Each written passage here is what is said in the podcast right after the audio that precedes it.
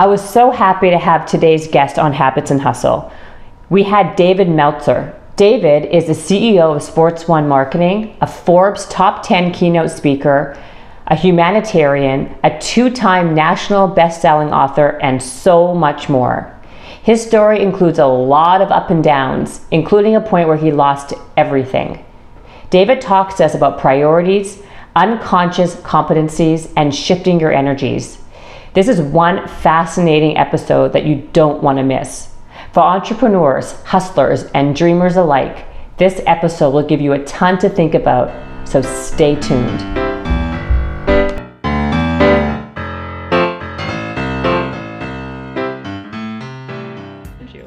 I like to tell. All right. So I'm super excited about today's podcast because uh, we have David Meltzer, who is uh, very much a renaissance man. You do everything. He uh, is the founder and CEO of Sports One Marketing. He's uh, Forbes top 10, one of top 10's biggest, best keynote speakers. He has a podcast called Playbook that is super successful.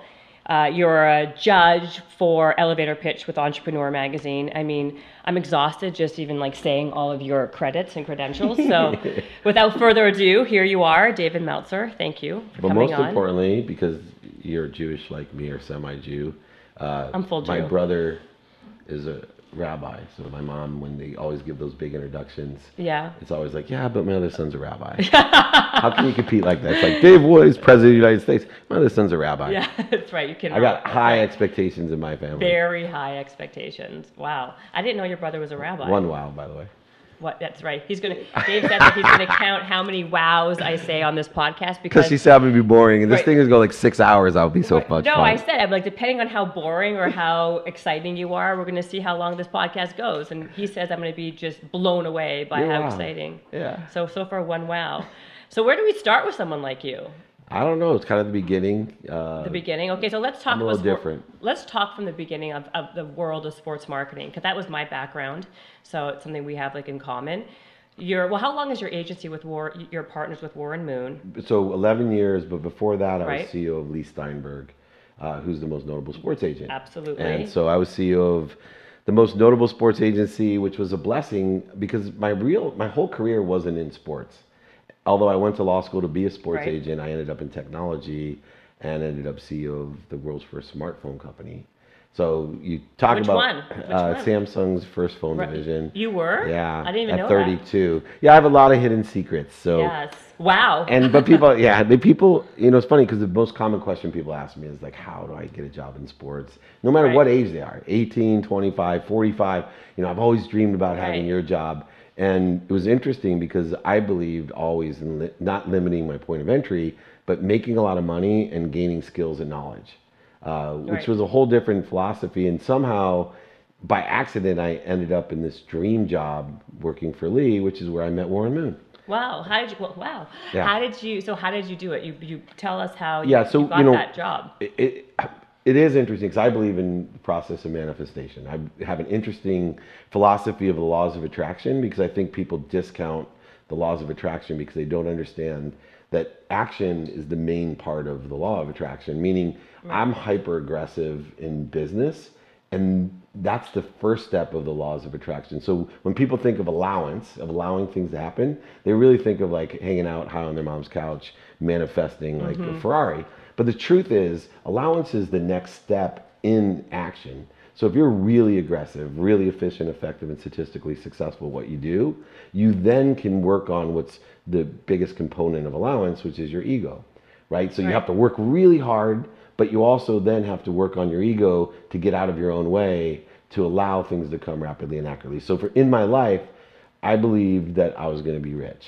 And I had this variety of things like every Jewish kid, it was doctor, lawyer, or failure. Right. But I wanted to be a professional football player. Right. And I got ran I played football in college, got ran over my very first game, literally lying on my back as Christian Okoye stepped on me and said to myself, doctor, lawyer, or failure. Like my dream had died that Wow. day because I was so small. Yeah. And like I've never played against guys that good.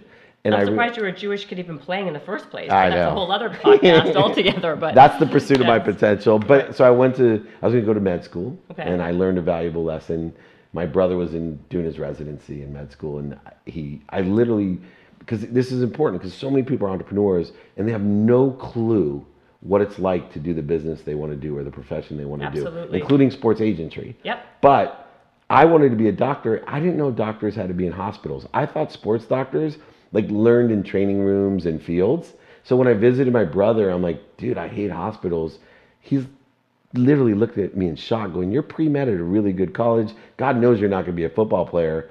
What are you doing? Right. And then he gave me this advice that changed my life. He said, Be more interested than interesting. Mm-hmm. You got to you quit being such a dumb 18 year old. Be interested in what you're doing, man. You're just flying through life. You have all this talent, Right. but you're not going to do anything. So I went to law school instead. there you go. and I, I thought I'd be a sports agent, although uh, I knew that would be a longer road. So I studied and went to Tulane. Right. Uh, I could have went anywhere. I did, we did really well in college. I studied really hard Where'd you go for your undergrad? to Occidental College. It's Okay. the only college that would let me play football. Oh. It's a okay, long, now- long list now, of yeah, colleges. Yeah, now I get it. Now I get how you played college football. right yeah exactly which is still like the closest i've lived to my potential being an average division three football player considering my skills right, Right. Um, anyway so i go and do well in law school but i chose tulane because they have the best oil and gas they teach civil and common law Mm. and i'm very focused on making money my dream at five years old my dad left six kids single mom worked two jobs and i literally said i'm going to be a millionaire buy my mom a house and a car i don't care what it takes that's all I wanted. I just wanted to be rich. So oil and gas litigation, I looked it up. I'm more interested than interesting. Right. I looked up the highest paid lawyers in America, and international oil and gas litigators made the most money. So Really? yeah, so I studied studied maritime law, Right. and with a dream of being a sports agent. But in all fairness, when I graduated law school, I had two job offers: to be this lawyer, Right. oil and gas litigator, or sell legal research online. And this is pre-internet. Right. This is .edu type of internet. No, no, no. Yeah. And I go to my mom and I ask her what I should do. This is the second most valuable lesson. I said, Mom, what should I do? Without blinking, she said, You need to be a real lawyer. Because this internet thing, it's a fad. Don't do it. And I chose to be an entrepreneur and to sell legal research. And I always tell people just because someone loves you, and you know, as a nice Jewish boy, my mom over loves me, uh, doesn't Oh. mean she gives me good advice. And I learned to ask Mm. people that know about what they're talking about, not just that they care about me, Right. but I'm not going to ask a second grade teacher about the internet anymore or about business or you know someone that's never owned a house about buying a house. And I see people do that all the time with and then what happens though is you take the advice of the people that love you, you manifest what they want for you and you resent them. Yes. And you ruin all the closest relationships. That is so true. And that happens a lot in our culture for sure, right? Absolutely. And I think that's true. You have to take advice from people who actually know that area versus, like you say, you're not going to go to a, a second grade teacher and ask about, I don't know, name it, you know? Yeah, like it's starting a hundred- business. right, exactly, being an entrepreneur. Yeah.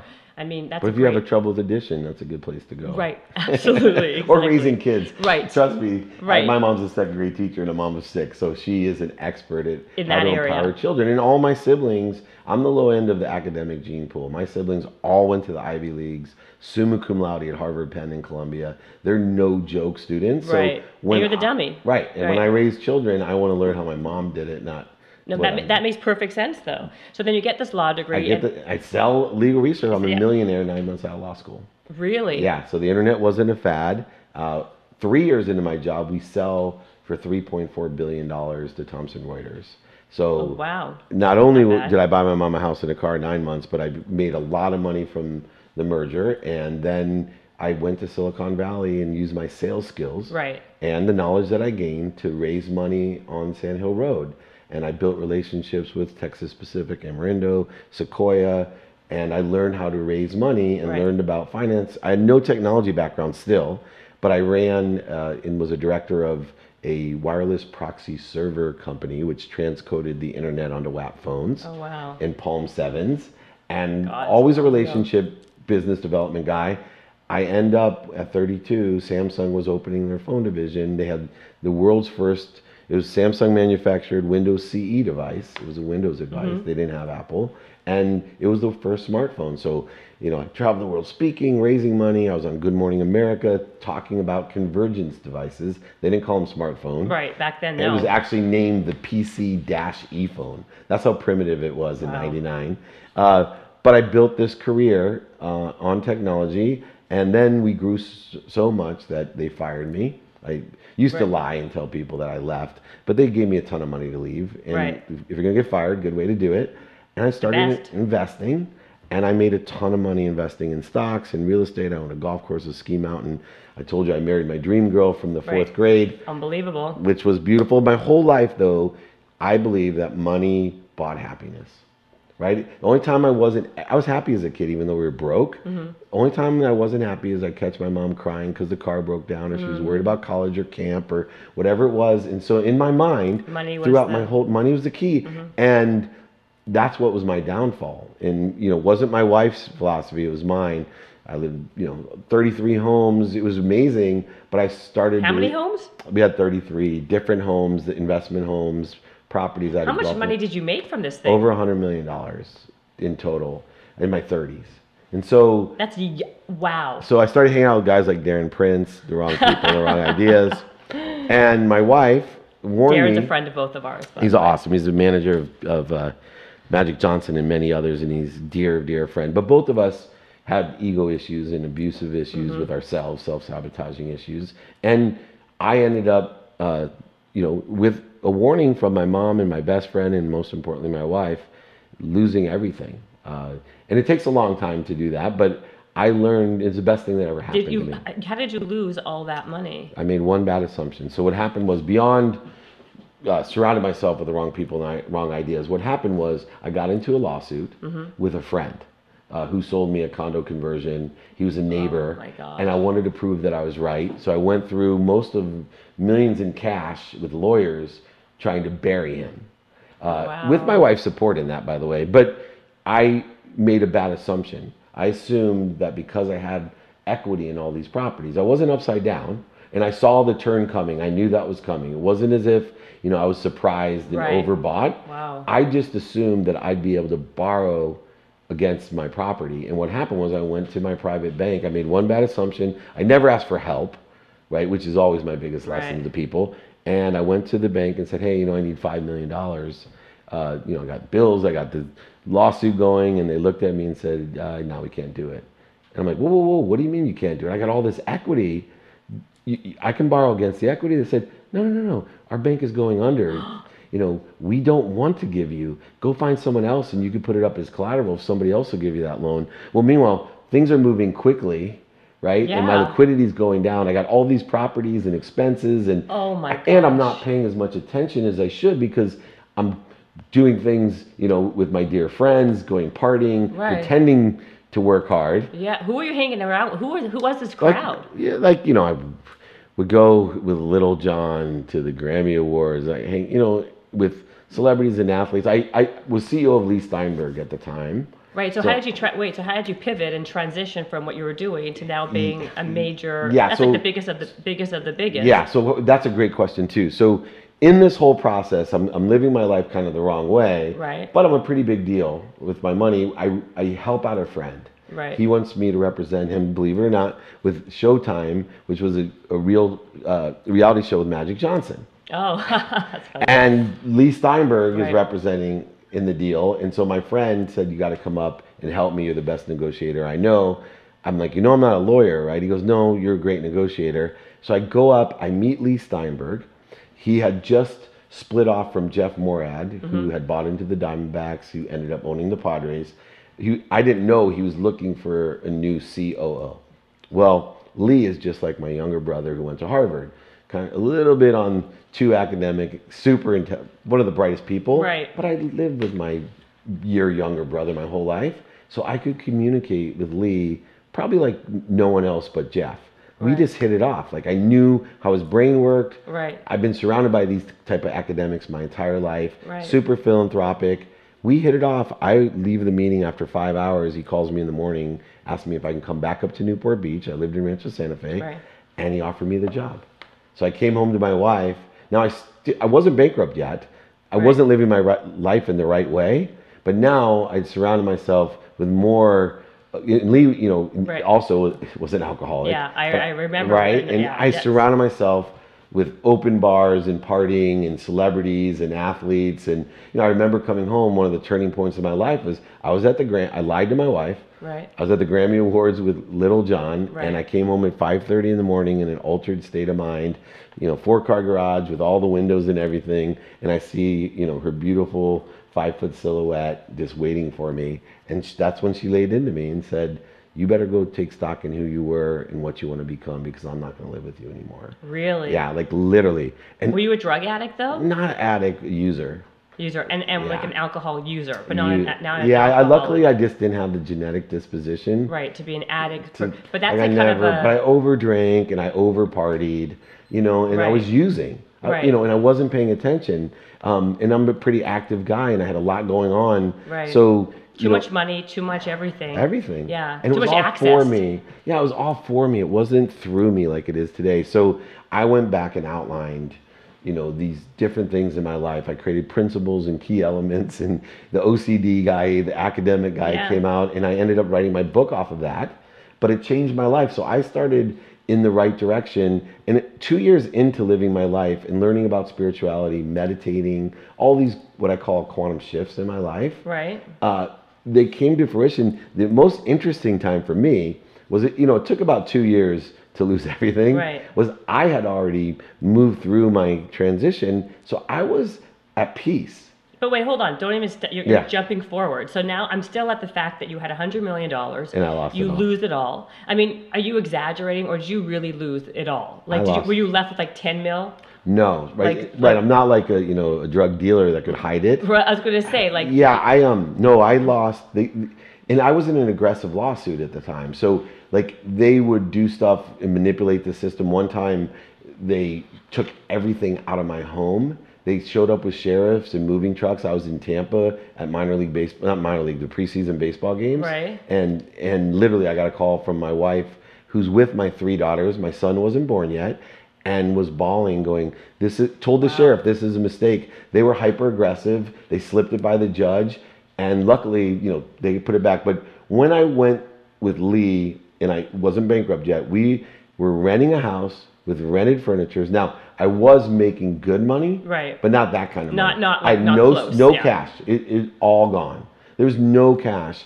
I was selling properties to pay off properties, I- you know. And so when I finally Wow. went bankrupt, there was literally I was living paycheck to paycheck. Uh, they let me keep one car, right, which I still have. I have one car. you still drive that car? I gave it to my daughter. Oh, okay. So the funny thing is, I bought this car. This is, you know, the, the wealth transition. Yeah, yeah. I bought this car five thousand dollars over sticker, and told my wife that I love this car because when my daughter, who was just born at the time, I was gonna save it for her. And it, it was going to have very little mileage, and she was going to have this killer convertible, expensive car when she turned 16. what kind of car was it? It, at the time, it was a Lexus SC. It still is a Yeah. Lexus SC 430, which before I needed it, Yeah. literally had 900 miles on it. It, it, it was every upgrade. yes, yes, yes. It was beautiful. And so anyway, I still, out of pride, I gave it to my daughter for her 16th birthday, but it had a lot more mileage on it. It's still in good condition. But I literally had not nothing. But I changed so much. My favorite story about it, because I tell people about giving and having faith in what you want. Started meditating, waking up every day, praying to God for 10 people I could help. Everything was through me, not for me. So I was grateful for everything. And I knew I had the capacity to make money. I believe in Right. unconscious competency. One of my unconscious competencies, my genetic and energetic unconscious competency, is attracting wealth. Like it is, Right. it's not normal to make that much out of law school to be a million. Like I knew this was a gift. But I, find that's interesting, I, and I agree with you because I do find that it's the same people who keep on are able to like make money, lose money, make money, lose money, and there's some people who can't get arrested and can't make a dollar, and yet it's the same person like you who can make a shit ton of money, lose it, and then make it again. Yeah. So do you think that's called what do you an unconscious, unconscious, competency. So do you think everybody has those type? Not that one, but Yeah, ones we that all are, have genetic and energetic unconscious. Your personality traits, characteristics, obsessions, and addictions combined with the energetic pull that you have. And that's why some people Yeah, think, say, do, and even believe all the right things, but will ne- like my mom's one of those people. Right. Never can make money. No, no matter what Right. she would do, that that's not in her composition. Right. It's not eh, part of her DNA. No, and it is your DNA. Right, which is your DNA, Yeah. right? But then why? So if why is that? If you have all the other elements to do it, why doesn't it translate and execute? because the vibe i believe in uh, a vibration Yeah, and an energy it's so much higher and what i actually do in my business coaching is teach people how you can shift your energy and even activate and deactivate your dna right and so that's how some people heal themselves when they have stage 4 cancer Right. you actually can deactivate your, your DNA, your cellular structure. So I've learned through consistent behavior how to take the 10,000 new data inputs that go into your cellular memory to change the neural pathways in the 40,000 of the subconscious How? thoughts that you have through consistent behavior. Right. So uh, and building control of positive, positive habits. Yeah. Exactly. And so that creating a habit machine, Yes, which I know you like to talk about. Absolutely. And people ask me what my, you know, number one habit is, and it's always to create a habit machine because my dream is to be so disciplined and programmed as an embodiment that you could tell me, Dave, eating red meat is bad, and I could put it into my habit machine, and tomorrow I would never eat red meat again. Even though I've eaten it the whole day. That's my goal. Like I believe that's possible to have that type of composition and discipline. So habit. When you say habit machine, it, is it basically building positive habits you do every single day as Every- part of your ritual, right? Absolutely. You just so happen to call it a habit machine. Right. And I believe in consistency over one. So two minutes of Intensity? meditate. Yeah, for sure. Yeah, I, I say that all the time. That's why I tell people to lower the bar. It Yeah. freaks them out. They're like, how do you do that? I'm like, I lower the bar. They're like, That's what are you true. talking about? I go, because it's the consistent behavior. Your natural progression will be towards expansion, Mm-hmm. acceleration, and exponential growth. But you got to get started and you got to keep doing it. Mm-hmm. And agree. you know, you're in such great shape. You know, on the fitness side, you've seen people that have lowered the bar. I talk about Teddi Mellencamp, Mm-hmm. who's my friend, and how she just like lowered it to like, I'm gonna jog for one minute. Yeah. I think that's how she started. No, no, that's exactly what you have to do. every though. day. you got to start small, and basically, like you said, it's all. And I say this too. I say two things that you say: be interested, not interesting. I mean, that's like very, very, Basic. very important and basic. Yeah. And the other thing that you said, it's like starting small and building habits that you do consistent, consistency, like doing consistently. Those are the only ways. That's the only way I think you actually see change over time. Yeah, and here's this is what help uh, hurts people though is time. Um, I believe that our human capabilities don't include the ability to understand infinity of time and space. And And so it causes great resistance in our lives. And I'll explain why. What I see, and you'll get this, whether it's entrepreneurial, fitness, whatever it is, is people will work four years at something. Con- like everything into it. Purpose, yeah. passion. and at four years, they're about at 25% of the way there. And what happens is they start listening to other people. So they get pressure from their parents, their girlfriends, boyfriends, Mm-hmm. whoever he or she is. And at that point of their life, most people, the majority of people, say, Oh my gosh, I've been doing this four years. I'm only 25% of the way there. I quit. And it's so sad for me because they don't understand acceleration, exponential growth, and how this transition happens. You mean like accumulation over time? Exactly. Have you read? Did you ever read Atomic Habits? Yeah, awesome. Yeah, that's exactly Right. the whole thing. One percent a day, or Exactly. Yeah. And what happens through those atomic habits Right. is acceleration and exponential growth. So Yeah. what happens is if you took four years to get to 25%, mathematically it's only going to take you two more years to get to 50. 50, yeah. Now this really pisses me off because now you get people that are almost there and they quit. And they quit, Because now they're married and have kids or right and, and this all has fallen on them and now they feel as if everyone else is putting pressure on them, which is an illusion. Right. And meanwhile, I always tell people when I coach them at this point, I'm like, don't quit. I know it's taken six years. They're like, I don't have another six years there. Oh, you don't need it. You have acceleration and exponential growth. You've hung in there six years. Right. You're one year away Right, from being there. exactly. Right. And then then I go even better than that, than being 100% of the way in one year. Mm-hmm. You're 200% in six months. 400% in three months. Right. That's how the hockey stick happens. And then what's great is I know you're 30 years old now, but at 35, you're the one like me that they're pointing at going, he's so lucky. Yeah, exactly. Right, And you're the not- lucky just- one. And it's just hard work and consistency over time. Exactly. Yeah, and, and that's to me the biggest stuck. People ask me all the time, I feel stuck. How do I get unstuck? I'm like, stay stuck.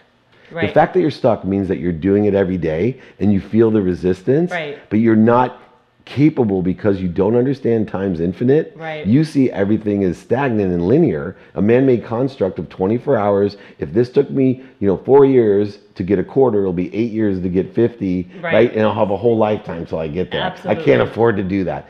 The other thing that's interesting is I don't understand how people can enjoy the sacrifice, right? Like the process. Yeah, enjoy. Like it's, everyone talks about enjoying your journey. I enjoy the consistent, persistent pursuit of my potential. That's happiness to me. Well, these are tongue twisters, my yeah, God. but like every day, consistently, persistently, without quit, pursuing, Pursu- inspired yeah. pursuit of my truth, whatever that is. And I can't see how people aren't willing. Because if you don't do that, you're not willing to sacrifice.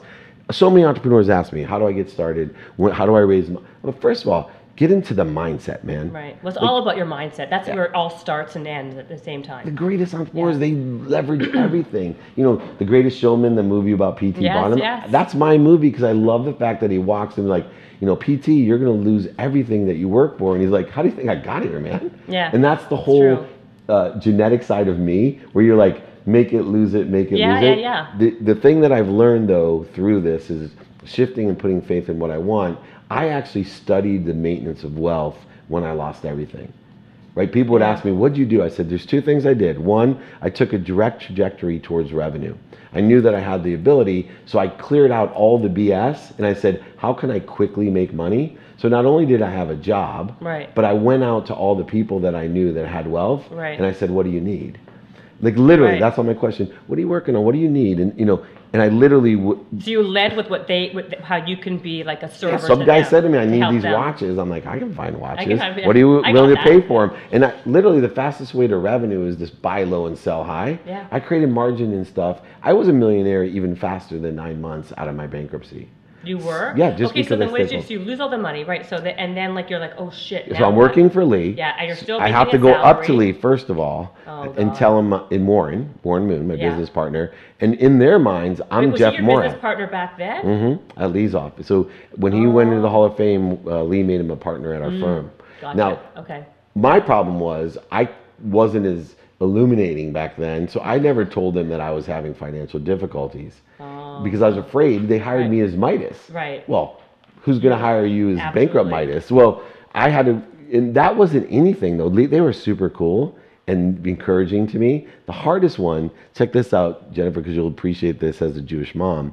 Um, I had to go to my mom, who my whole dream of being rich was to buy her a house and a Right. car, and tell her, But you did. Doctor- you bought her a house and a car. yeah, doctor, lawyer, failure. Right. That was bad enough. Right. But I started, I was moving so quickly, I realized at that time that I'd never taken my mom's house out of my name.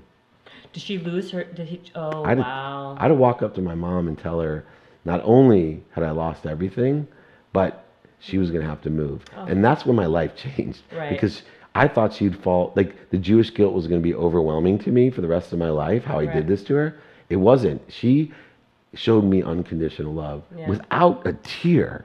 I, I'll get choked up, but she looked at me and was like, oh, like not only I believe in you, but she like, do you need anything? Do you need any money? Like I was sitting there going, holy, like that's when it hit my heart. Like I don't get it. Like, my mom and my wife would always tell me I'm lost. Yeah. And I realized at that moment in my life, I am a lost soul.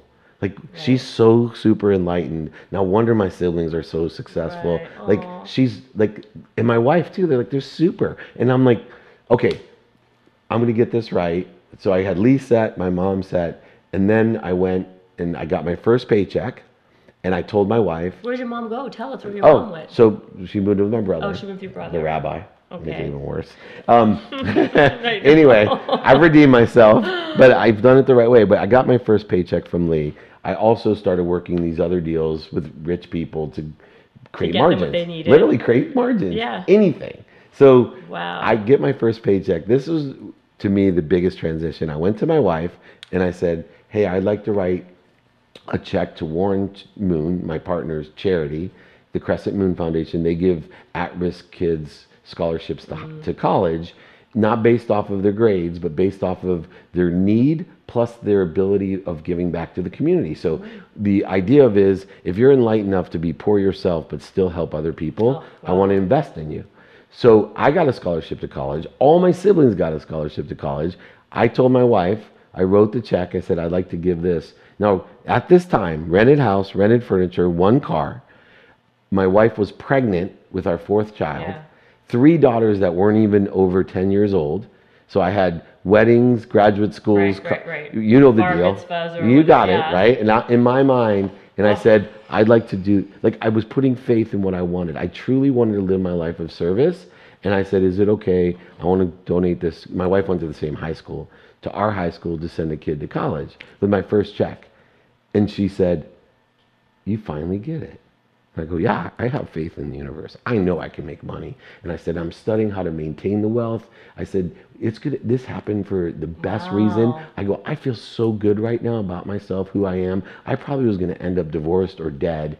And I said, Now I feel closer to you than ever, closer to my kids than ever, and closer to my faith in what I want than ever. I want to do this. And she goes, Double it.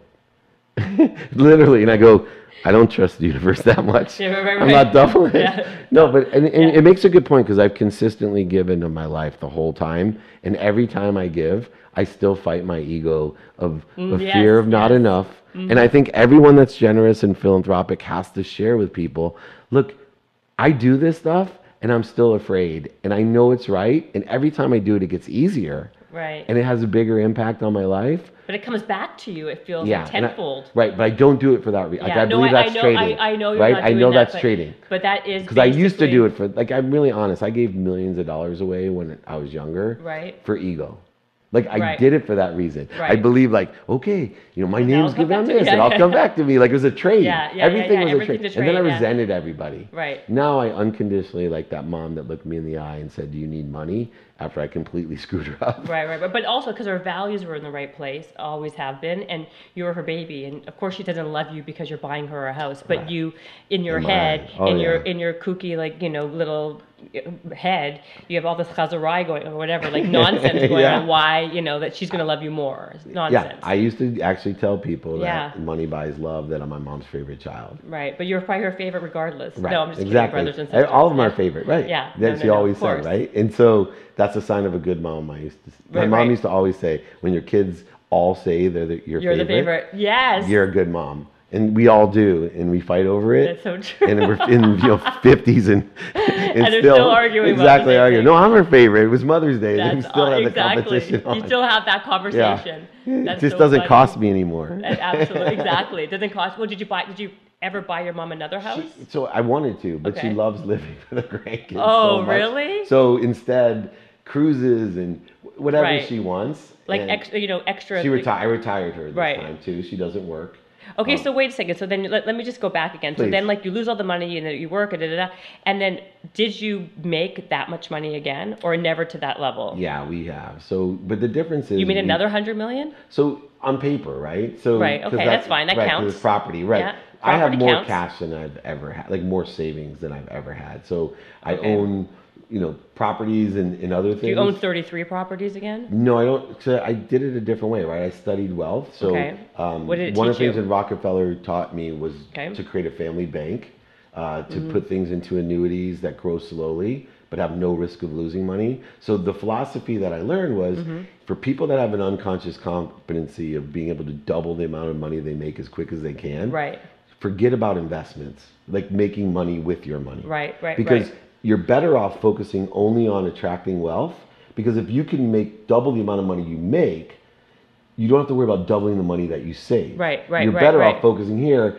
and always putting it away Yes, this So, is valuable information. create, created tax-free annuities Okay. that have a low guarantee of 2% when the market dumps Mm-hmm. and an upside an equity-based upside so we can make 15 16% a year on our savings Right. and then all my properties have a purpose so i own my home i own my office building i own a beach house in which we Right. invested really well and it rents out because we don't use it all the time So every property has a purpose. not That's just interesting. right not just a rental. like Just not just a rental to Yeah, they all have a for cash flow or whatever. Yeah, and so like I created that uh, purpose with those this annuitized savings plan, not only for me but for my children. And the idea of a family bank is Mm-hmm. What I love. So I've empowered my, my biggest fear of being wealthy always was that how do I replace the fire that my mom gave me by being poor. Like Right, how do right. I? Yeah, how do you my- replace that? Especially like three girls that I dote over and will give anything to. So I created a family bank, and my kids have to pay for their own college. Yeah. Okay. Good. Yes. And so the interesting thing is it's a little bit of an advantage, but they feel good about it. So listen to how we do it. My oldest daughter got a full scholarship. Right. So I obviously empowered her to Tulane. to Tulane. Right. The next one, she for the difference from the scholarship to what is owed, she will borrow from the family bank Mm-hmm. at no interest, Okay. long, much longer terms. So Okay. she doesn't have the stress of I'm borrowing this money and Right. I have eight percent interest and I got to pay it back the minute I graduate. Right, She has some advantage, but the reason she'll pay it back to the family bank is because by the time she has her first child in college, that money from her college will be replaced, and her oh. child can borrow. Oh. Right. Yes, yes, So yes. it's re- it, it, and so it allows her to say and to think, I paid for school Right. myself. My parents didn't put me through school. Right, right, right. They gave me some advantages of a loan, Right. right, over 25 years or 30 years to pay at no interest. Right. College isn't that expensive with that payment. Well, but you want right. to buy you want to buy the, the house, they can borrow with the family bank. Oh. But it all goes back in the bank. Why? So your kids, Right. their kids, Yeah. your grandkids can do the same. So this is what Rockefeller created so that you don't divide and dissipate your wealth in your inheritance because that kills your income. So for example, I've studied Vanderbilt Mm-hmm. was the richest man on earth about 135 years ago Okay. Yeah. richest man on earth. Yeah. He, when he died, divided all his wealth to, to all of his family. Fam- yeah. Divided it up. He gave $2 million to Central University, was the only charitable giving that he gave. That created his legacy because Central University became Vanderbilt. And if Right. you ask people about Vanderbilt today, they think of Vanderbilt Right. Yeah. University. Right. Right. Right. The interesting thing is, 100 years after he died, there was not one millionaire in his entire family because he had divided that wealth Oh, and entitled wow. everyone. So That Rocke- happens all the time. Rockefeller's still Yeah. one of the richest families on earth. Because They are still. Yeah, because they created a family bank. Everything's replaced. Their wealth is all replaced. It That's never great- dissip- yeah, it never yes, dissipates yes. or di- divides. And so then took it to the next step where I live my life with four different values. Yeah. My foundational values are my personal values, Uh-huh. my experiential values, my giving values, and my receiving values. And I don't believe that those are all balanced every day, week, or month. But over my lifetime, I want to balance my life with those four values. Okay. So sometimes I need to, uh, you know, love, family, character, health have to have a priority. Sometimes my experiences, like I want to go to Europe, or Right. that takes the priority. Sometimes my giving values, right? I want to give more. The hardest one and most interesting is what I call the receiving values. Right. And the reason is is that most people spend 99% of their energy, time and focus on receiving, but yet they're they don't like to receive. They have problems receiving. Right, right. It's really interesting. They have Yeah. all these weird energies about receiving. They Yeah. don't feel worthy. And I was one of these people. Right. And yet Based on their self worth, basically, is their all yeah. kinds of issues. And then you spend 99% of your time. But if I asked you which one you would bankrupt, would you bankrupt your health, your experiences, your your your legacy? No. Everybody would bankrupt their financial, their receiving. Right. But yet we spend so much time. So learning about those four values helped me to figure out how I was not only going to attract more wealth, but maintain and grow that wealth, not just for me, but for my legacy. So how do you like? So you say you're obviously you're a business coach and you do a lot of speaking engagements, telling people and trying to help people. But a lot of it seems like it's very much innate of who you are, right? Like you're like a natural born salesman. Yeah. You have a lot of hustle naturally. Now, I always I'm always curious, like how does someone who doesn't naturally have that like natural hustle and ability, the gift of gab and super like driven and aggressive, how do you kind of how do you how does someone who doesn't have that kind of imp- get that to take it to the next level? And I think that's what makes me different than a lot of people that are those eagles in life that can just manifest what they want. Right. Is that, and that's where football to me came to be so valuable. Okay. Because outside of football, Mm-hmm. I'm one of those people that naturally is blessed. Right. Okay. Intelligence, sales, charisma, decent looks, whatever I was blessed And you're with. very modest too. Yeah, right. But but Yes. football was the opposite. Right. Right. Work, yes. No skills. That's why I joked around earlier and said the closest I've ever reached to my potential was to play to be an average Division three football player. Right. Because I'm a journeyman or women. I'm a journeyman when it came to football. I had to every day just to to make a team. Right. Right. So I had. But you got there not because of your talent, so to speak, but because of the discipline and the Consist- hustle and the consistency. the teamwork, the motivation, the the hurt, the getting off your back. Yeah. You know, there, there's so many different things that I learned, and then I'm also good at codifying and explaining highly complex things Yeah. with simple lists, Right. In layman's terms. Yeah, and I think that comes from working with athletes and people that may only have an eighth grade education. But that's being- your natural ability, right? correct. So like but so to teach them is important because have you seen In Search of Greatness? Yeah. Yeah.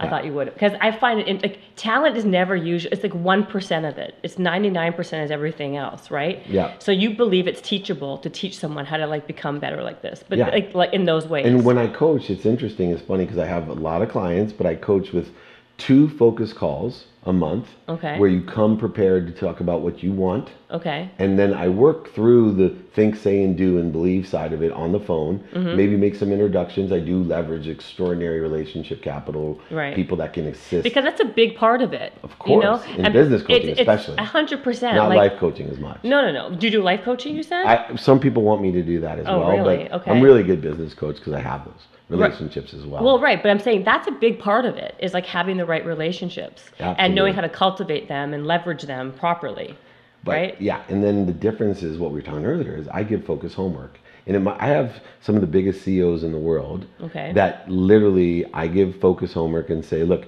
you're going to focus in on this for a minimum of ten minutes a day, seven days a week, Okay. and that's what gives that exponential. That's how I shift the energy, the neural pathways, the genetics. I literally work with the focus. Then I'm also on call 4 a.m. to 11 p.m. for real time assistance. Oh, wow. for 4 a.m. to 11 p.m. Yeah, Pacific So just between time. not 12 and 4, but you sleep. Yeah, because I wake up at four every morning. No, I was going to say, so you sleep for four hours a night? Five. Well, I 12 to 4. No, You said- eleven. Oh, 11 to 4. Okay, so you go to to sleep from 11 to 4. I try to stay up till eleven. Now I'm. I got caught early on in my career telling everyone, "Yeah, I go to bed at 11. My wife would roll her eyes because there's certain days and nights where I pass out at Oh, exactly. Okay. But I li- I live my life to to wake up at four. right? So that means I'm going to expend. I don't go to sleep. I pass out. I study. Another great piece of advice, by the way. Okay. If anyone's listening, I think it's an easy. Hopefully one person These is. easy, yeah, yeah. These easy ways to change your life, like saying thank you, but like if people don't do it, Right. I just don't understand how. Okay, you have 24 hours of activity. I separate by activity I get paid for and activity I don't. Right. I want to maximize the amount of time that I get paid for whatever I do. But the most important thing that we do activity wise is sleep. Most people, it's Mm-hmm. Yes. a third of your life consistently. You don't miss it any day, but yet nobody spends any time studying sleep, practicing sleep, you know, all the things that we do for the other stuff we want in our life. But meanwhile, that's when the subconscious and unconscious are taking over. No, I agree. Right, that's the huge- magic. We did a huge podcast on sleep with the sleep doctor because that's one element that makes a crucial, di- exponential difference on someone's success and happiness. Absolutely. Yeah, absolutely I agree with you. study it. I pra- I practice it.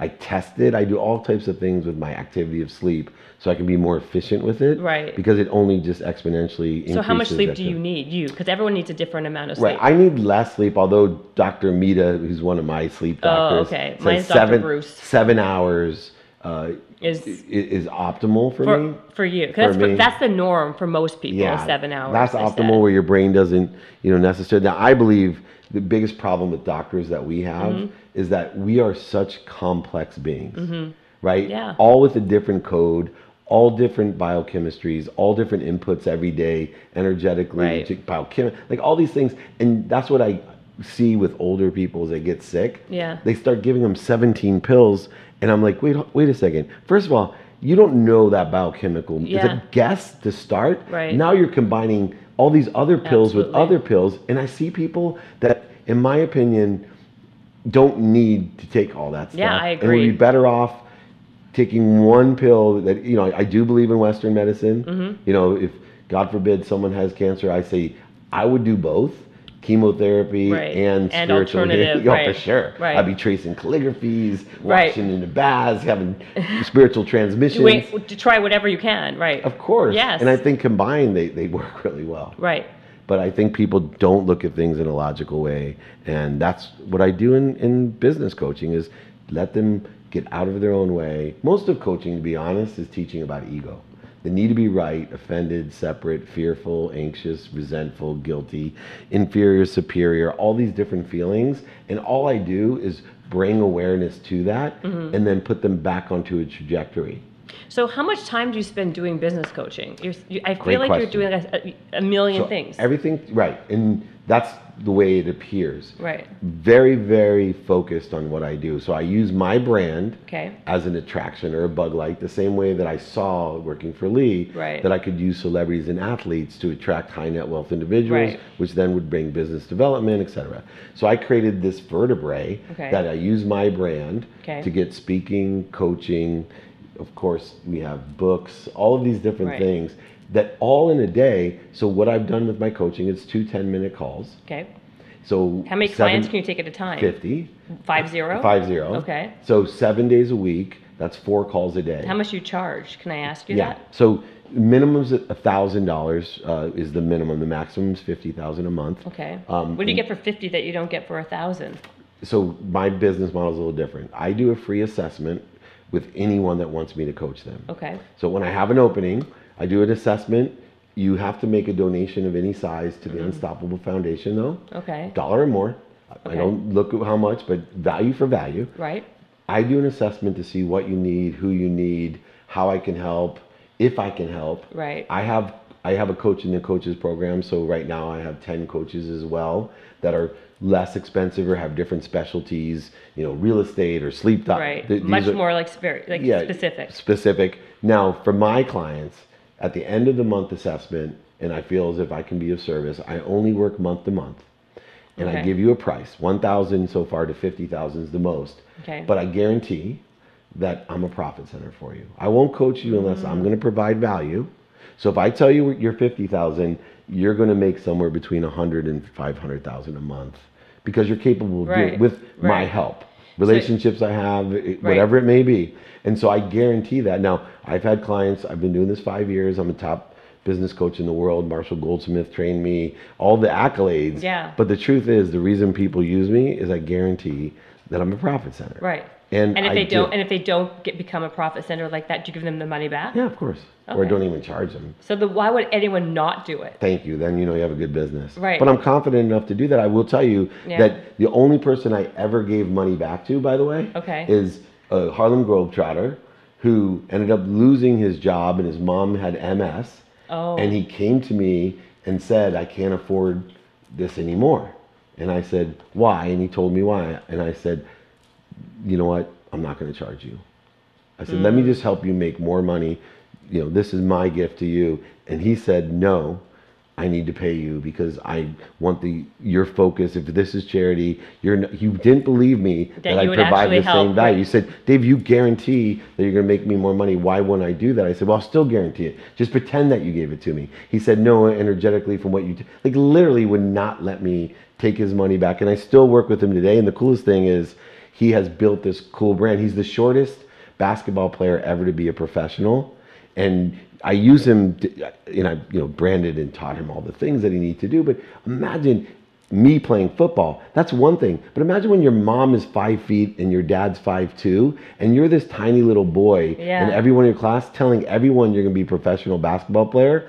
Like talk about resistance Yeah. and believing in yourself. Absolutely. And this guy did it. Imagine what he can teach people. Yeah, absolutely. I agree 100%. And so those are the things that I do. It's probably the most rewarding, but time wise, how do you do 50 people? Right. It's not a big deal, right? They're 10 minute phone calls twice a month. Yeah. So what does that equal with seven days a week? Because I work every day. So I don't believe in work either. I believe in activity I get paid for. Yeah, right, So right. I enjoy everything I do. a nice so, euphemism again. Yes. Yeah. So two calls on the way to work, two calls on the way home. Okay. So my 20 minute drive Okay. each way, Right. I'm done for the day. So you're super efficient and productive. productive and accessible. Yeah. So always producing value and accessibility is a duality. It's how accessible am I to others, Right. but also how efficiently can I access what I want. A lot of people don't understand focus, attention, and intention, so they're not students of their calendar. Yeah. One of the pragmatic things you talk about, I have natural ability. I'm a student of my calendar. I study my calendar. Right. What I do in person, on the phone, email, and media, radio, print, TV, and social media. I study it as much as I can. So I elevate the awareness of it so that things become simple and more efficient and effective, Right. productive, and accessible. I also study what I'm not doing. Meaning, I'm studying the white space in my calendar. Mm-hmm. So, talk about relationships. When studying my calendar, I realized what if every day I put a minimum amount of time for the most important relationships? So, my wife gets 30 minutes minimum a day with me, whether I'm traveling or not, like FaceTime, whatever. Mm-hmm, Son, nine year old son, 30 minutes minimum. Teenage daughters, I lost the fight, but I get two minutes for each. but every, even my daughter in, in college, she will get a two minute text or a two minute email Right. if she's not answering the phone or a two minute voice message. Every day, I'm connecting to them emotionally. Mm-hmm. Energy and And you're making an actual point of doing so. Absolutely, It every day, Yeah. without missing. My mom, one minute a day for my mom. I hate these podcasts when I say it, but I literally it changed my relationship completely because my mom was making me do things because she was feeling insecure that I didn't love and appreciate. her. Right. As I got older and had my own life, Right. So Busy and now one minute a day, I literally sometimes you know I'll lie a little bit to her if I'm on the phone. I'm like, oh, got to get the other line. I just called to tell you Yeah, yeah, I yeah. love and appreciate you, mom.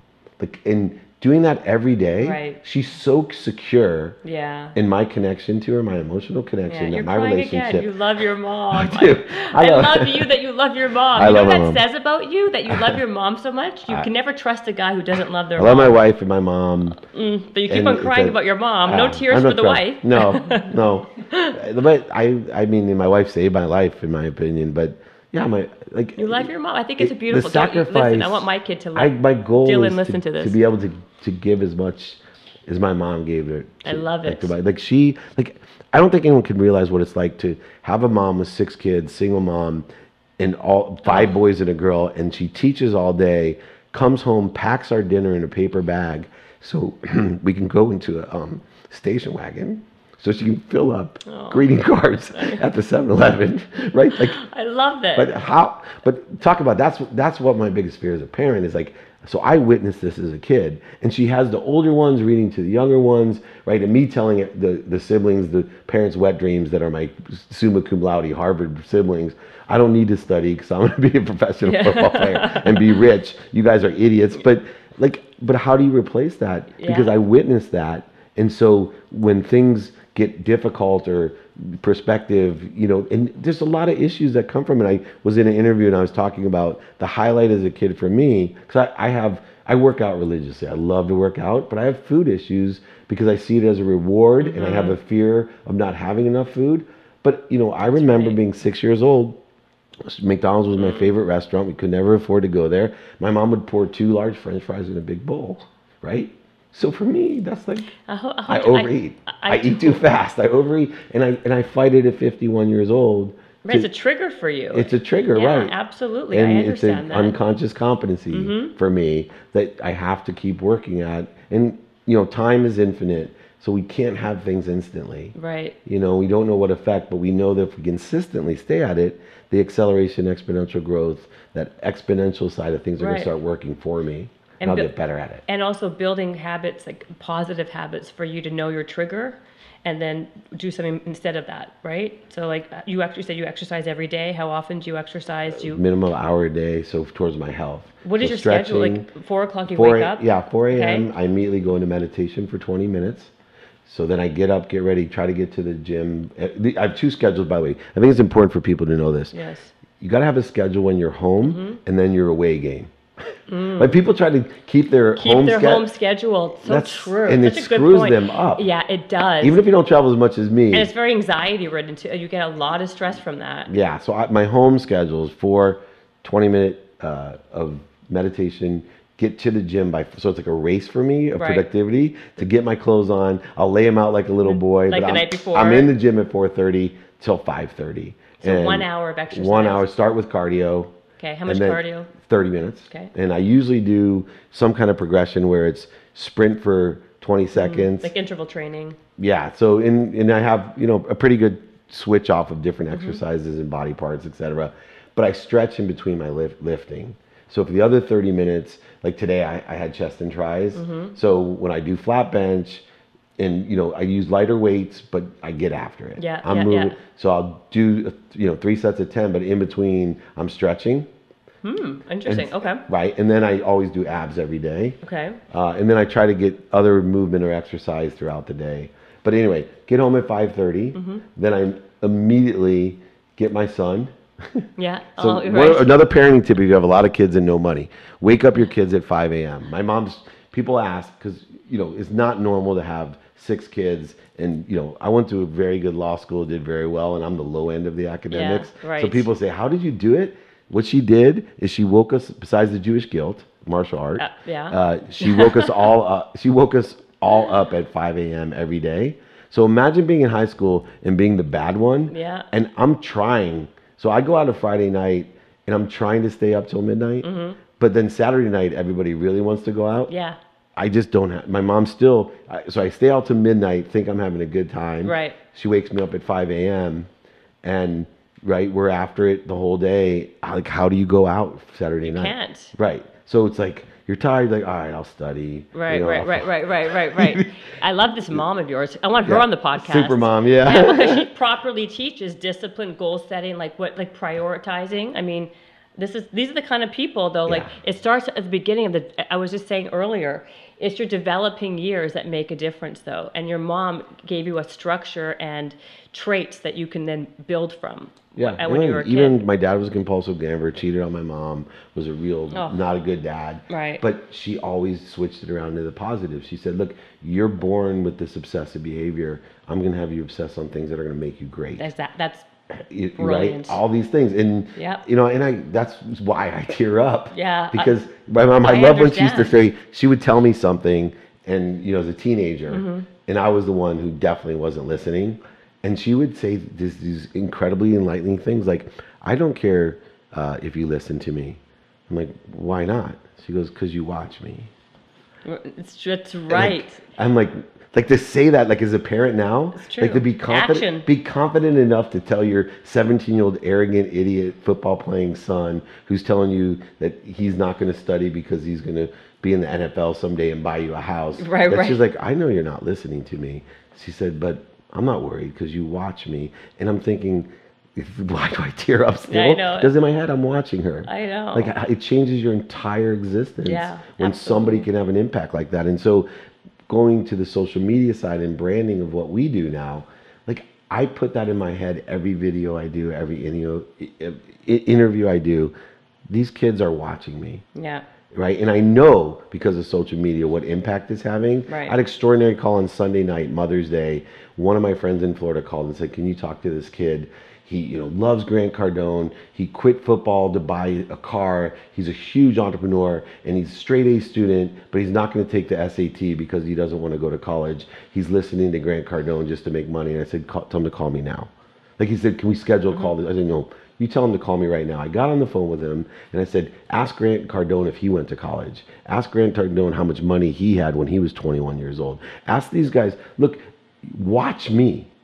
You know, Right. Zuckerberg went to Harvard, Abs- right? He may have dropped out because yes. he learned what he needed, but he, I go, you have to have a spirit of excellence. Yeah. That's what I'm concerned about at 17. I don't care what you do, but if my mom made me take the bar, I didn't need to take the bar because I was selling legal Yeah, research. exactly. But she said, right, by teaching me the right thing, you started something, you finished the process. Absolutely. You finish not- what you start. Yeah, and do the best that you can at. Not, I don't want you barely passing, right? You're going to pass the bar the first time, and, and you're going to use your capabilities because you have a spirit of excellence. And if you're not going to use it here, when you start your job, you're not going to have it there either. And so here I'm repeating what I watched my mom do, what she taught me, and in 15 minutes I changed this kid's life because he loves my videos. He watches what I do, and he respects what I do by watching me.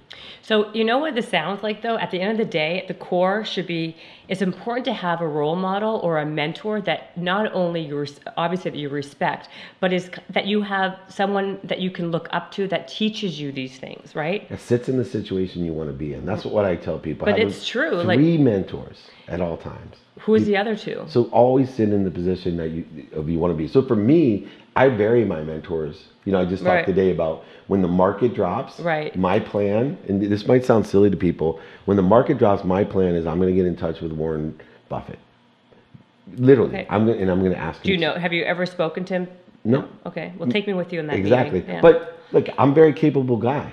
There's no way I'm not going to get in front of him. I'll do my research, find what charitable event he's at, Right. make sure whatever it costs. But I'm going to get in front of Warren Buffett and ask him one question: Will you mentor me? When the market goes down, I, I- Yes. why? Because there's no why one are you on waiting earth that would until know. that happens? Why don't you wait? Why would you wait until then? because then? I think I, because right now I'm cashing up to, Okay. for, for the downturn. Okay. So I want to maximize the money that I'm saving because with the m- brightest mind, and, and I want to wait until the time, right? The time is right because for me, if you ask someone to mentor them and then have the question right on that, that next side, right? Mm-hmm. Right, right, right. So if I ask him now, I'm not ready. Okay, so you have to. So you're saying you have got to be ready. Yeah. But then in my, in my brain, I think, well, everyone's going to be after him at that point, right? Wouldn't you, think rather that. do it? You would think that, but would you actually are you going to be at, like you know you want to go with me? Yeah. But you actually would be at me. Look at Well, Joel Osteen. Like I wanted oh, Joel here we Osteen go. to mentor me, yeah. right? Did what happened? I went after him. I- And? yeah, went, went through our dear friend. Yeah, Darren Got again. to ask him the questions that I wanted to ask him about faith. Okay. Right. I study him. He- He's coming on my podcast. I'm going on his podcast. Okay. And he gave me his cell phone to mentor me. Oh, so it I could ask a worked. que- It worked. No one's ever said no to me about that. Why would you? You're giving them the greatest compliment in the A world. hundred percent. So I think what I just got out of that is that if you want to get close to somebody, or you want you you play to their ego side, and you say, "Will you mentor me?" Because people normally would not say no to that. Ben Franklin wrote in his autobiography, which was a book that my mom That's made me read, which is a horrible book to read. So I'm going to give you what I took from it. It says, if you ask someone for help, you become an investment of that person. Yeah. So it's more than just their ego. It's actually, you have all these people now investing, in Investing. Because you've leveraged the ego of, hey man, I admire you. You know so much about this. Can you please help me? See, I love that. And everyone loves to help. Absolutely. So, David, would you mentor me? Absolutely. And then vis-a-vis, I'll get mentored by Warren possibly or Joel. or- Absolutely. okay. Well, remember you said that because I- it's on off tape. this podcast. Six cameras, man. How Okay, can you avoid so it? now- Twelve witnesses and six cameras. Okay, so everyone heard that now you're my new. I'm. You know, you're. I'm You the new it. mentee. It's two phone calls a month, ten minutes plus focus homework. Are you going to charge me? But are you going to No. charge me fifty grand? Nope. I'll tell you what has happened, and this has happened Okay. to me before, which is my greatest joy. All right. I've had clients that have literally called me and said, "You need to invoice me for twice as much." I'm like, "What are you talking about?" He goes, "In all That won't fairness, happen with me. Don't worry. yeah. Well, you have kids. But I, I- but honestly, this happened this Sunday. Justin knows. Like literally, I'm like, why? He goes, because you told me when you started that you would guarantee that that I'd make exponential amount of money. You told me to double the amount of money that I, you know, to Mm-hmm. think about things in terms of not creating resistance. I told him, think about doubling the amount of money you're going to make as fast as you can. Don't say I'm going to make two million dollars a- month. That creates resistance. Right, Because right, nobody right. dreams as big as the universe or as big as God. Right. We can dream really big, but it's bigger than us. So I Yeah. teach people this. So then he's did it like this, and he's like, now what? I'm like, triple, as, you know, as much money as you can, as fast as you can. So he calls me literally in two weeks. He goes, Dave, you're not gonna. I go, I believe it. He goes, you need to invoice me more. Well, I've had people that I literally have done, you know, the whole. Of course, I'll mentor you for free. You're my friend. Okay. But something's gonna happen, mm-hmm. right? And it's not because I'm trading. No, I know. But there's going to be, and it may not be money. I understand But you will be like, oh, Dave, I met Warren Buffett. yeah. And he thought I was cute, and he said, "Can I come to dinner?" And you've helped me, so can you come with me to dinner and ask him to be our mentor? Listen, I picked up what you were putting down. I understand exactly where you were going with that, and I I hear you, and I agree with that. That does happen though in like that way. I myself, when I lost everything, Yes. um, did that whole asking everyone with money. Well, one of my friends was friends with Steve Wynn, who I admired, Mm-hmm. and I asked him, "Can you introduce me?" He said, "Oh." Of course, Dave. I'll introduce you. Let's go to dinner. You know, he's one of my best friends. So I get to go to this dinner with Steve with Steve Wynn. Right. And the first question that I asked him was, "Mr. Wynn, I totally respect your relationship with money. I was wondering if you could mentor me." And he looked at me, going, "What does that mean?" I go, Right. "Really simply, I'm very concise and organized. I need your cell phone, and when I have a question about my relationship to money, I'd like to take a minute of your time and ask you what you would do. Does that sound fair?" He's like, "Yeah, of course, here." And he gave me a cell phone, and I'm thinking, I just gave him a huge compliment, but like I asked him the right way. Yeah, and it, you, you, I And I've say, called him three times, by the way, in the last 11 years. and does he years. respond Yeah. every time? Every time, and gave me super advice. That's a great. I like that. We should we should say that like seventy five times. I think that's a great, not just for like networking, but to take your shit to the next level. That is so important. It's like not just what you say; it's how you say it. Be concise, because Yeah. you're right. Because no one will ever say no to that. No way. It's just like when you said for my coaching, I know that I've created a business model that's correct because Yeah. like does anyone say no to that? No, right, then you, right, right. that's the 120 rule. People don't realize you've got to work through things, reasons, impacts, capability, your credibility, emotional attachment. If you put it all together, Mm-hmm. everything in my life that I'm trying to share a vision of, Mm-hmm. it has to come to a logical conclusion of can I see any reason they won't want to move forward? Right? If I can't hit that litmus test, not just logically but energetically, Yes, yes. then I'm not there yet and I shouldn't ask. But I have to cover all the bases, like you said. It's not just what you say, it's how you say it. Right. Right? All these things. That's what I do to make sure people align with what I'm asking for. Because in my mind, I'm like, so the only rejection or resistance sometimes I get is, what's the catch? Right. Because I've That's nailed right. it so Mhm. much, right? Absolutely. I've nailed it so much. So who are your mentors? So give me like the top Absolutely. ten mentors. Yeah. So what one was Warren, Warren Moon, my business partner, Okay. and I'll tell you why. He possessed something I saw as the majesty of calmness. Mm. What I learned was that I was very good on the upside of being positive. I'm a toptimist, Mm-hmm. Yeah. right? so the energy like flowed. Yeah. But I, I all like also didn't realize, and Warren pointed it out to me. You know, you waste energy being too high. And I'm like, what do you mean? He goes, watch me against Kansas City, number one defense. We were underdogs, and I beat them with 522 yards, the most yards ever passed in a game. Watch me come off the field, right? Mm-hmm. Of course, watch. This is what he does, right? And then he shows me the Buffalo game where it's the biggest tragedy of his career 32 points to not go to the Super Bowl. They had the lead of 32 and lost it. And when he walked off the field, same kind of energy. You know, not this, but all right. Right. you know, so he was leveled both times. majesty of cal- he doesn't waste energy so he has mentored me i literally will call him and say oh my god you know i'm so upset Da, da, da, da. dave breathe right? Right, and he talked right. me through how from the time he was 18 years old with all the pressure of millions of people watching him play at university of washington and then in canada six you know grey cups and then of course Wow, being the so number one highest paid court, black quarterback in america right crazy that he has this majesty of calmness. Steve Wynn was another one with relationship to money. When I went to write my first book, I wanted to write a book like Think and Grow Rich. Okay. So I went to the Napoleon Hill Foundation Right. and I said, Can you guys help me write my book? Here's my idea. Right. Here's my outline. And literally, they're like, Yeah, of course. That because I have this spiritual pragmatic book Right. like Think and Grow Rich, which was my favorite book. Joel Osteen, right? Right. Obviously. Um, I'm going Leigh Steinberg. Oh, Well, Leigh Steinberg, worked with him, so that's yeah, that's a like, that's that's, an a easier one. no-brainer. Okay. Yeah, let, let me move to um, so, some other ones. Uh, Dr. Mita for sleep. Okay. She right. She Right, mentored me. yeah. Dr. Sangeeta Sahi, uh, meditation. Oh, have okay. I knew- when I met this woman, this was classic. Okay. So to show you how lost I was, she says to me, Dave, uh, and I just met her on an airplane. She said, "Are you okay?" And in my arrogant a-hole self, I'm like, "Do you know who I am? Of course I'm okay. Yeah, yeah. rich." You know, like this is who I was. Right. So I'm like, "What do you mean?" She goes, "Oh, you're so full of light and you're blocking it." You know, this little doctor. Yeah. And I was like, "Okay." She goes, "Do you meditate?" This is what I said. Meditate? I don't have time to meditate. I'm a multimillionaire. I grew up with nothing. I had a mom and six kids. I made everything in my life happening through hard work, literally persistent. You can knock me down. I am a try me guy, not a why me guy. I'm not going to sit around high on my mom's couch, sick and broke, and meditate. You sound like my wife. This is ridiculous. That's literally where I said, almost verbatim. And she looked at me and she goes, Oh, that's too bad. She goes, Because I could teach you to vibrate faster. And that's what caught me. I'm like, what? She goes, well, everything vibrates. The earth vibrates the slowest, then plants, animals, humans, then sound, then light. And you know what? And then thought. And she goes, do you know what vibrates the fastest? And I'm like, no. She goes, the truth.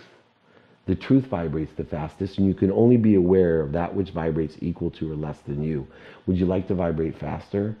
And I'm literally hairs on my Yeah. arms, and I'm like, yeah. And she Will goes, you well, be my mentor? wow. exactly what I did. And she, I said, "Can you mentor me in, me- in meditation?" My wife has been begging me to do it. I go, I, I can't even sit still. I don't like. I've tried to like. It's just ridiculous. can you teach me how to vibrate faster? I want to be more aware. In in my crooked mind at that time, Yeah. you know why I wanted to be aware? Why? Because I wanted to learn when to buy or sell. That's hilarious. Like I literally like if you're aware, like wouldn't that be a great awareness to always know like time to buy, time to sell? Absolutely. You You'd be a very, billionaire. You're one dimen- You were very focused on one thing all the time. But she taught me and she literally changed my life and perspective through meditation. through meditation. Okay, who Yeah. are the other two? Uh, well, I mean, I've listed off a few t- right, right now. Okay. So um, Bob Proctor.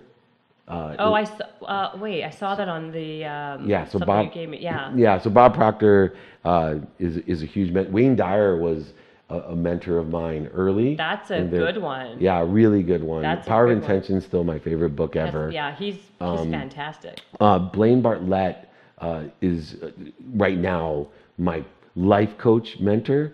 Blaine Bartlett's a world uh, biz- business coach, Okay. but he's been a world business consultant. He, he wrote the book Compassionate Capitalism with me Yeah, I, see, I saw that. That's right. Right. and right. he um, and then on the the woman side, Yeah, the because yes. there's things I need to learn. My mom still is mentoring me to be a parent. Yeah. Um, Cynthia Kersey, the founder of the um, Unstoppable Foundation, Okay. is what I call my giving mentor. Right. And so she helps me put faith. Like I have this great fear of loss, uh, a scarcity. Like teach Right. me to live in a world of more than enough, and you know motivates me. But she's always there when I'm afraid of like of giving. Right. You know, and she helps me receive as well. And has taught me that by asking other people to give, that I'm actually giving them a gift. Right. Um, so we work through issues like that, which is extraordinary. Uh, you know, on Mark Watts was for these interviews. So, Oh, so I take I take you know advice. Mark Watts was the NFL talent producer, NFL Network talent producer. So when I first started my podcast, Right. Playbook. I didn't know what I was doing. Right. And So he I- taught. And he helped you. yeah, he coach still coaches Yeah. me and gives me advice of how you ask questions, what you're supposed to say. So those are the types of things, and none of them said no. And you know what? I think I've given all of them in the same way. Value added. Yeah. Yeah. Well, you know what I find interesting also, and then I know we're going to wrap it up. It's been like seven hours or something. Only two wows. Yeah, two wow, hours. wow, Exactly. wow. So You're gonna you count really- Dave all the way through. Tell me how just two or three wows. I mean, what does that have to say for you? But Okay. um, that you know what you did, you, you you find holes in like where you feel you have like some work, and then you find people to kind of help you. Like so, you have to have a lot of self awareness and know who you are to kind of be able to do that.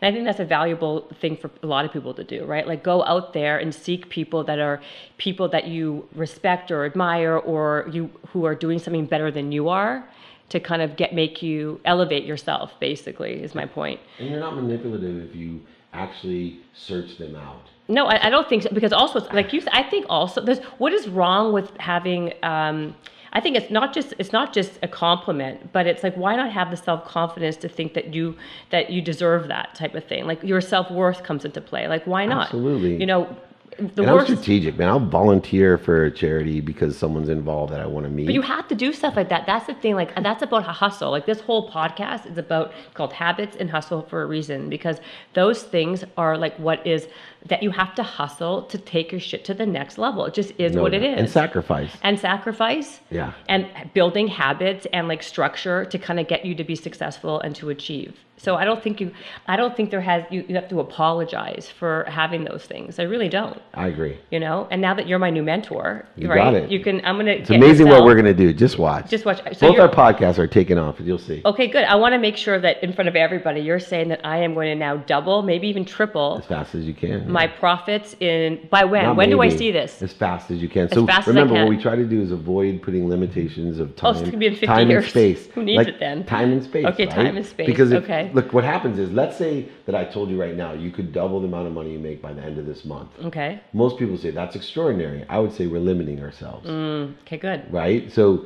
as fast as we can. Everything when we trust, everything comes at the right way at the perfect time. Okay. When we create no resistance with the hustle and the habits, Right. like that's was where we started. Is most people get confused. They think this allowance, this Right. philosophy I have of allowing things to happen, Right. doesn't include hustle and habit. No, no. It is better hustle habit, but then you have to take it to the next level. Yes. You put all your aggression, aggressive behavior into hustle and habits, which takes a lot of focus and time and energy. Then you still have to have to have enough energy to get out of your own way, to be aware of your ego, to see where you can make the course corrections so that you're not resisting what's coming. Yes, But absolutely. none of it happens without the law of Goya, which is get off your ass. Get off your. I like that. Get off your ass. I love it. It is, It's and so that's true. the law of Goya starts. That's what this show is about. Yes, e- exactly. That is what the show is about. The law of Goya. Get off of your ass. That's exactly it. Get off your ass. And because, by the way, I don't know if I even mentioned this, but I'm saying it now. Um, with all our guests that are, are as fabulous as you, what we do is we're going to make a journal for you and for everybody who listens, where not j- they, we basically want to get people to put their money where their mouth is and take all the practical, great information that you give and then apply it to their own life. Awesome. So we're going to give them a free PDF with like all these great tips and tricks, and then they can actually download it because I That's mean, awesome. And if anyone wants my book, I'm one of the few people. I put, you know, my actions. I give all my books for free. Yes. And I pay for shipping. you do. Okay, Yeah. that's amazing. Well, how do people find you? So- Tell everyone. Oh, at David Meltzer on Instagram. Okay. David Meltzer on LinkedIn. Those are two of the bigger, more popular. Facebook, David Meltzer. My website's D Meltzer, just first initial last name, dmeltzer.com. Okay. Um, okay. and look, I, if I if I could, I'd give my cell phone on this show. But if you DM me, I will give you my cell phone, and I am happy to be of service. You will see. I I won't waste time. I have a 520 rule. All my phone calls are gold at five minutes. Oh, and wow. My meetings are 20. Most of my interviews are only 20 unless I super love somebody. Really? How long has this even been? oh gosh. See? Sorry. Wow. Just I told you 10 minutes no, wasn't I enough. know. Listen, Yeah. at 115, this is great. Tell Darren Prince he didn't last that long. yeah, no, exactly. I will tell him. I don't want to hurt his feelings, No. but no, I'm teasing. I'm kidding. I'm kidding. But yeah, so you know, just reach out, ask me for help. If I can't help you, I'll find someone that can. That's wow. What's better than that? Thank you. There you go. Thank you. Thank you. Thank you for coming on. David Meltzer, you've been amazing. Will you come back? Absolutely, anytime. Okay, thank you. Very cool. Thank you. Bye. That was awesome. My God.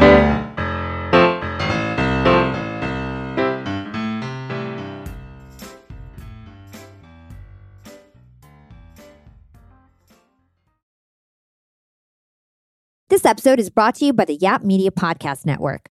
I'm Hala Taha, CEO of the award winning digital media empire, Yap Media, and host of Yap Young and Profiting Podcast, a number one entrepreneurship and self improvement podcast where you can listen, learn, and profit.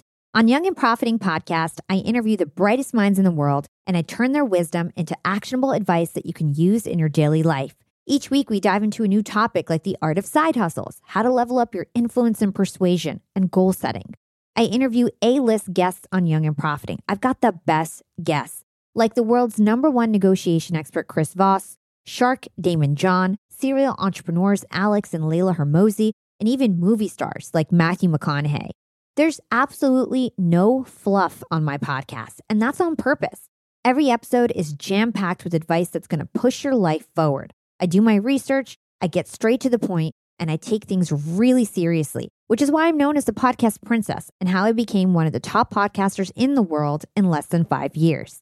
Young and Profiting Podcast is for all ages. Don't let the name fool you. It's an advanced show. As long as you want to learn and level up, you will be forever young. So join Podcast Royalty and subscribe to Young and Profiting Podcast, or YAP, like it's often called by my YAP fam, on Apple, Spotify, Castbox, or wherever you listen to your podcasts.